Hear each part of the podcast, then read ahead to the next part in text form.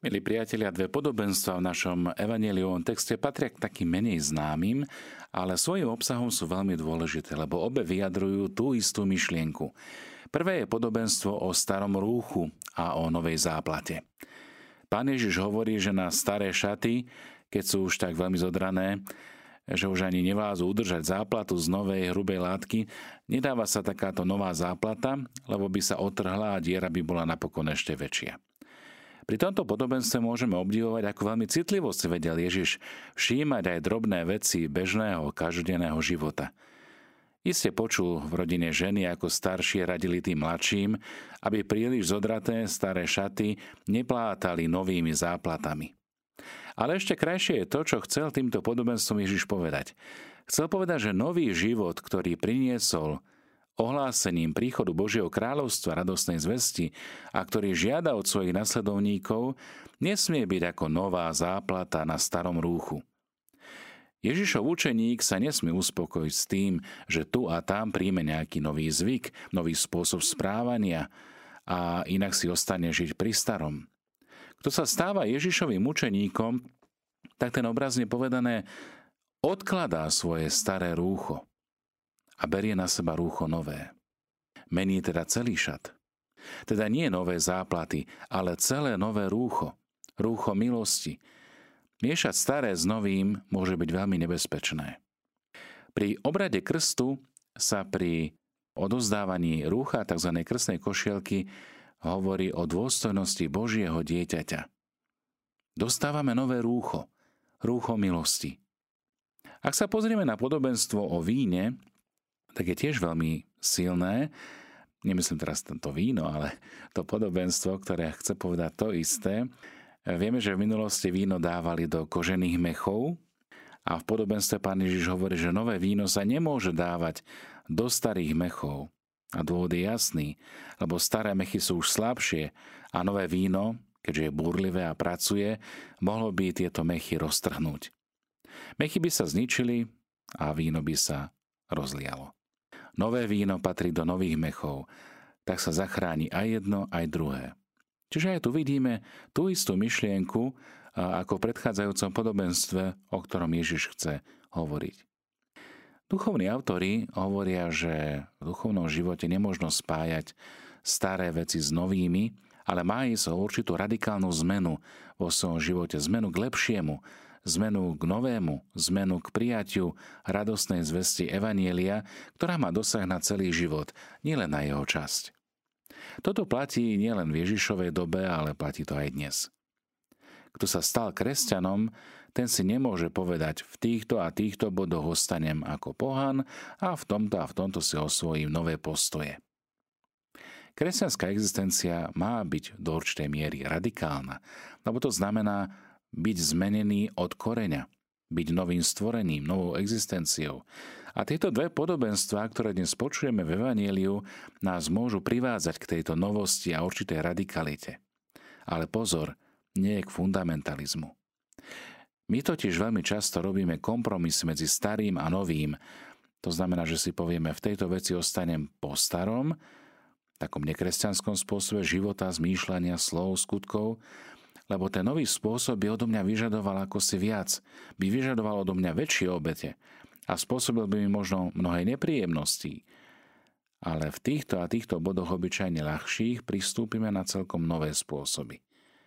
Preto nám podobenstvá, ktoré dnes Ježiš hovorí, ukazujú, že takéto miešanie nového so starým nie je dobrým riešením. Podobenstvo o záplate a podobenstvo o mladom víne či starých mechoch, povedal pán Ježiš pri jednej konkrétnej príležitosti, ktorej by sme chceli venovať pozornosť. A to je otázka postu. V určité dni a sviatky sa Izraelčania postili. Postu sa zúčastňovali takmer všetci príslušníci izraelského náboženstva, teda spoločenstva, ale príslušníci určitých náboženských vrstiev alebo hnutí uprostred Izraela, napríklad takí farizei alebo učeníci Jana Krsiteľa, potrebovali sa okrem toho ešte aj ďalším, ako keby pridaným pôstom či úkonom pokánia. Očakávali teda, že aj pán Ježiš bude vie svojich učeníkov takýmto osobitným spôsobom, možno aj pridaným pôstom, keďže aj oni to takto praktizujú.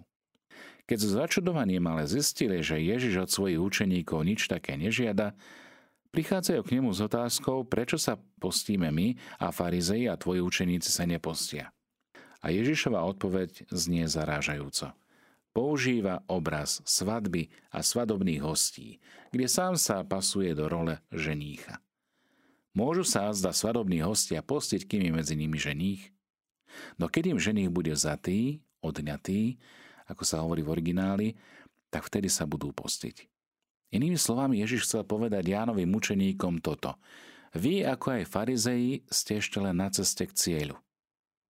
Ale moji učeníci sú už cieľu veľmi blízko. Už sú pri cieli. Mohli by sme povedať, že vstupujú do cieľovej rovinky.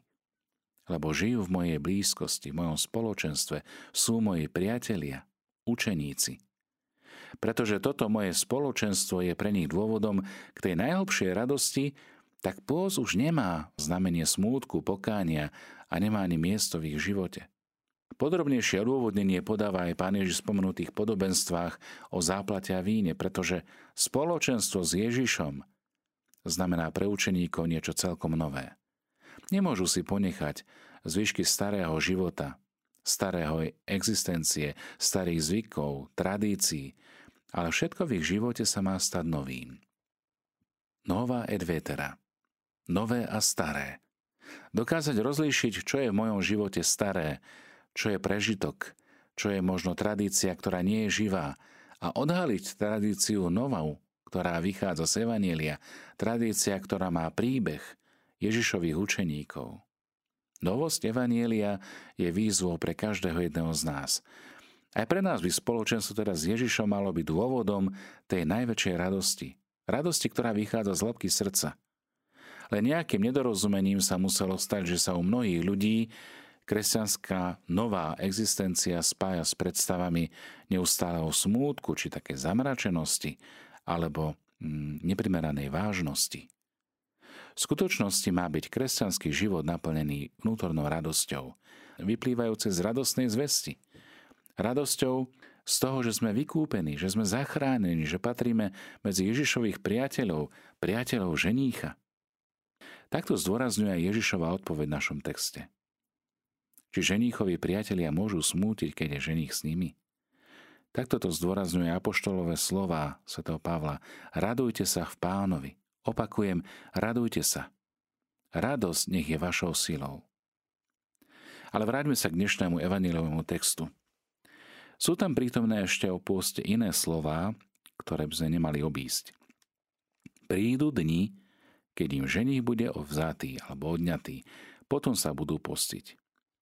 Ide tu o dobu, ktorú kresťania a církev vo svojej tradícii prežíva medzi Ježišovým vystúpením do neba a jeho druhým príchodom, tzv. parúziou. Pretože je to obdobie očakávania adventu, toho veľkého adventu očakávania príchodu pána, v zmysle druhého príchodu, môže v nej aj pôst hrať určitú formu askézy. Pravda, že ani týmto pôstom nesmie byť odstránená radosť, radosť zo spásy z viery, z daru nádeje, ktorú nám pánov druhý príchod prináša. Pôst môže pripomenúť, že ešte nie sme v cieli, ale že sme na ceste k cieľu. Preto sa odriekame, preto konáme skutky pokánia, preto dávame almužny, preto sa modlíme, preto chceme pripraviť svoje srdce, svoj život zmenou, obrátením, činením pokánia. Takže keď sa už Ježišovi nasledovníci v dobe očakávania na svojho pána postia, tak nesmú to robiť starým zaužívaným spôsobom. Ale aj na ich pôste má byť vidno, že sa nachádzajú v novej životnej situácii, v novej životnej oblasti, v novom období. Predovšetkým je dôležité, akými myšlienkami človek svoj pôst sprevádza. Pôst u kresťanov má zmysel len vtedy, keď kresťan vie prečo a za akým účelom sa postí. Pôst u kresťanov nemá byť redukčnou diétou. Povedať si, budem sa postiť, lebo sa to ako si vyžaduje, patrí a má v danom čase, v danom období, toto veľký zmysel nedáva. Keď sa už postíme, treba sa postiť, aby sme si pôstom uvedomili, že nie sme ešte v cieli, ale že po ňom veľmi túžime. Že sme v očakávaní cieľa a že máme žiť v kresťanskej disciplíne, ktorá zahrania aj pôst. V tomto prípade by bol pôst pre mnohých ľudí veľmi užitočný, lebo by poukázal na cieľ, prečo sa chcem postiť. Lebo mnohí vidia svoje ciele len v tomto živote. Možno v zdravom spôsobe života. Možno v tom, že si niečo odrieknem pre nejakú banálnu vec, možno pre nejakú prestíž alebo nejaký spoločenský status. Ježiš vyzýva na pokánie, na obrátenie, na zmenu zmýšľania, podobne ako sme to počuli pri Jánovi Krstiteľovi. Obráte sa, pripravte cestu pánovi. Toto má byť výrazom nášho pôstu. Odriekam si niečo, čo môžem mať, čo môžem požívať pre nejakú vyššiu vec. K novote života teda patrí, milí priatelia, aby sme sa naučili so správnymi myšlienkami sprevádzať aj svoje skutky pokánia. Áno, aj svoj pôst. K novote života v tomto ohľade patrí ešte aj niečo iné. A to je rozsah pôstu. Keď sa povie pôst, tak myslíme na zdržiavanie sa jedál, zdržiavanie sa možno alkoholu, alebo cigariet, alebo kávy, alebo neviem čoho všetkého – ale už proroci zdôrazňovali, že pôst musí znamenať niečo viac. Zdržať sa svojich zlých zvykov, svojich hriechov, to je o mnoho ťažší, ale aj užitočnejší pôst, ako zdržať sa iba nejakého jedla. O takomto pôste hovorí aj vo svojom liste napríklad Apoštol Jakub, kde pravá nábožnosť je navštevovať vdovy a siroty v ich tiesni, zachovať sa nepoškvrneným od hriechu, zo sveta dolieha na nás veľa pokúšenia a aj možnosť takých zlých príkladov. Skúsme byť možno vzorom v tom, ako žijeme svoju vieru s radosťou, s očakávaním toho naplnenia, ku ktorému nás Ježiš dnes pozýva. Nedávať novú záplatu na staré šaty. Nekonať skutky pokáňa len preto, aby nás videli, či chápali alebo chválili ale skôr mať tú radostnú nádej z očakávania príchodu ženícha. Radosť družbou a družičiek, ktorí sa tešia na príchod ženícha a nevesty. Milí priatelia, pôst, aký má pestovať Ježišov učeník, záleží na tom, z akého zástupu vystúpi. Častokrát sme pozvaní vystúpiť z komfortných zón. Znamená to, že budeme verní svojim hodnotám. Znamená to, že budeme hľadať E, zmysel, spôsob, akým žiť svoju vieru. Prevažne ľudia rozhodujú sa o tom, čo to znamená pre nich. A tak vidia možno iba nejaké sebecké, egoistické meradla a hľadiska. Posiť sa v novom radikálnom zmysle znamená vystúpiť z tohto prúdu a konať rozhodovať sa podľa Ježišovho prikázania lásky. Všeobecne rozšíreným motívom srdci človeka je presadzovať seba, seba klásť do centra záujmu a pozornosti. Ale toto nie je kresťanský postoj. Toto nemá byť postoj Ježišovho učeníka. Pôst, ktorý nám proti tomuto rozšírenému postoju pán Ježiš predpísal, záleží v tom, že sa zdáme seba, že zaprieme každý deň e, seba samých, vezmeme svoj kríž a že budeme Ježiša nasledovať v tom, že sa mu pripodobníme na našej krížovej ceste. Aj toto je forma askézy kresťanský pôst, ktorý sa môže prejaviť aj v tých drobnejších veciach. Keď na nás napríklad niekto rozčúlenie kričí, tak vieme odpovedať pokojne, bez hnevu, bez rozčúlenia. Aj toto je post. Keď nás niekto ohovára, tak zdať sa ohovára nejako odvety či pomsty. Aj toto je post. Keď nás niekto oklame alebo trvale klame a podvádza, tak zdať sa klamania a podvádza nejako odvety. Aj to je askeza pôstu. Pôst je, keď máme možnosť získať výhody len za cenu zapretia Ježiša Krista alebo za cenu šliapania po mravných či etických hodnotách a zásadách. Zdať sa radšej týchto výhod. Aj to je pôst.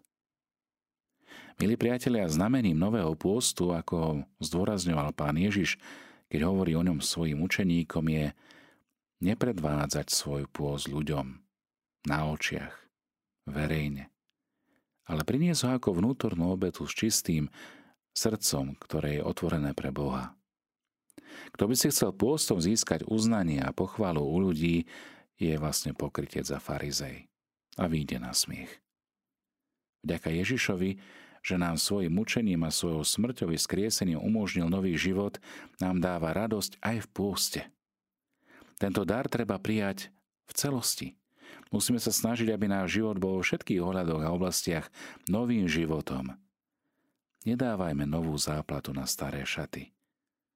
Vymeňme šaty nové, šaty milosti, rúcho, ktoré nám dáva Ježiš, keď nás kriesi a keď nás pozýva do vzťahu lásky. Nie teda aj pôst v tomto našom kresťanskom chápaní znamená dôležitý krok k novému bytiu. Ako nové stvorenie. Preto aj táto a nasledujúca kapitola je o tom, ako farizeji na Ježišovi a jeho učeníkoch neustále niečo hľadajú, niečo kritizujú, niečo chcú vytknúť. Ježiš im na to hovorí v dnešnom texte také tri dôležité veci. Tá prvá je, že sa považuje za ženícha, čo v židovskom kontexte súvisolo veľmi úzko s Mesiášom. Dokonca aj svätý Jan Krsiteľ sa definoval ako priateľ ženícha. A v tejto pozícii sme aj my, Ježišovi učeníci, v rovine priateľov. Priateľov ženícha. Druhá dôležitá vec je, že svadobní hostia sa predsa nepostia. Bolo by smiešne mať na svadbe pôst, na svadbe sa funguje inak, ako keď ženích ešte len hľadá nevestu, respektíve keď nevesta čaká, kedy ženích príde. Teda farizeji nemajú očakávať, že sa Ježiš bude riadiť ich zaužívanými pravidlami. Je svadobná hostina a na svadbe sa nepostí. No a tá tretia dôležitá vec je, že aby to farizeji pochopili, potrebujú v pokore úplne zmeniť svoje zmýšľanie. Tak ako to učil Nikodéma. Nedá sa tu aplikovať to staré na nové. Treba sa znovu zrodiť. V duchu, v pravde, prijať novú identitu Ježišovho učeníka. Podobne ako pri vstupe do kláštora alebo do reholnej komunity, na začiatku sa pýta predstavený, čo si žiadaš. A ten kandidát hovorí milosrdenstvo Božie a vaše. A napokon zoblieka staré rúcho staré šaty a oblieka mu novú identitu, nové rúcho. Dáva mu reholný habit. Mení jeho meno. Dostáva reholné meno. A takýmto vonkajším obradom, alebo aj obrazom zmeny rúcha, zmeny identity, zmeny mena, nastupuje na novú etapu svojho života. Toto sa udialo vo chvíle krstu. Toto sa deje, keď pokrstení chcú intenzívnejšie nasledovať Ježiša Krista v zasvetenom spôsobe života. Dostávajú nové rúcho milosti. Dostávajú nové meno. Dostávajú priateľstvo ako veľký dar, ktorý charakterizuje Ježišových učeníkov. Teda to, čo prináša Ježiš, je nový život. Nový život, ktorý vkladá aj do nás, do každého jedného z nás. Tento nový život má v sebe aj novú sílu. Sílu, ktorá dokáže potrhať tie staré mechy. Na to treba pamätať. Ale je to sila, ktorá prináša radosť, ktorá prináša pokoj a požehnanie. Máme v sebe Ježišovú blízkosť a sme Ježišovými priateľmi. A túto ponuku dáva každému jednému z nás, tebe i mne. Niekedy sa môže stať, že máme v sebe veľa toho nového života, že máme sebe možno prílišnú dynamiku a nedokážeme prijať obmedzenia starých mechov. Pýtajme si, aby nás tento nový život naplnil viac. Aby sme dokázali prinášať radosť a nádej, aby sme dokázali dať iskrivú chuť nového vína, mladého vína, hoci dokážeme oceniť aj víno, ktoré je archívne, ktoré už je pokojnejšie, ktoré má svoju lahodnú chuť. Jedno i druhé sa nebije. To, čo môžeme priniesť ako kresťania, tak je práve tá sila a energia, ktorá pochádza z Ducha Svetého, z Ducha Božieho. To je to mladé víno, ktoré prijali učeníci na Turíce. Mysleli si, že sú opití, že sú zmorení mladým vínom a oni boli naplnení Duchom Božím, Duchom Svetým.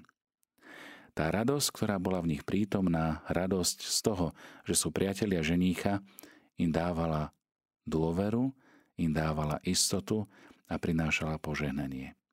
Skúsme možno aj my dnes, milí priatelia, zažiť túto istotu pánových učeníkov, istotu Ježišových priateľov,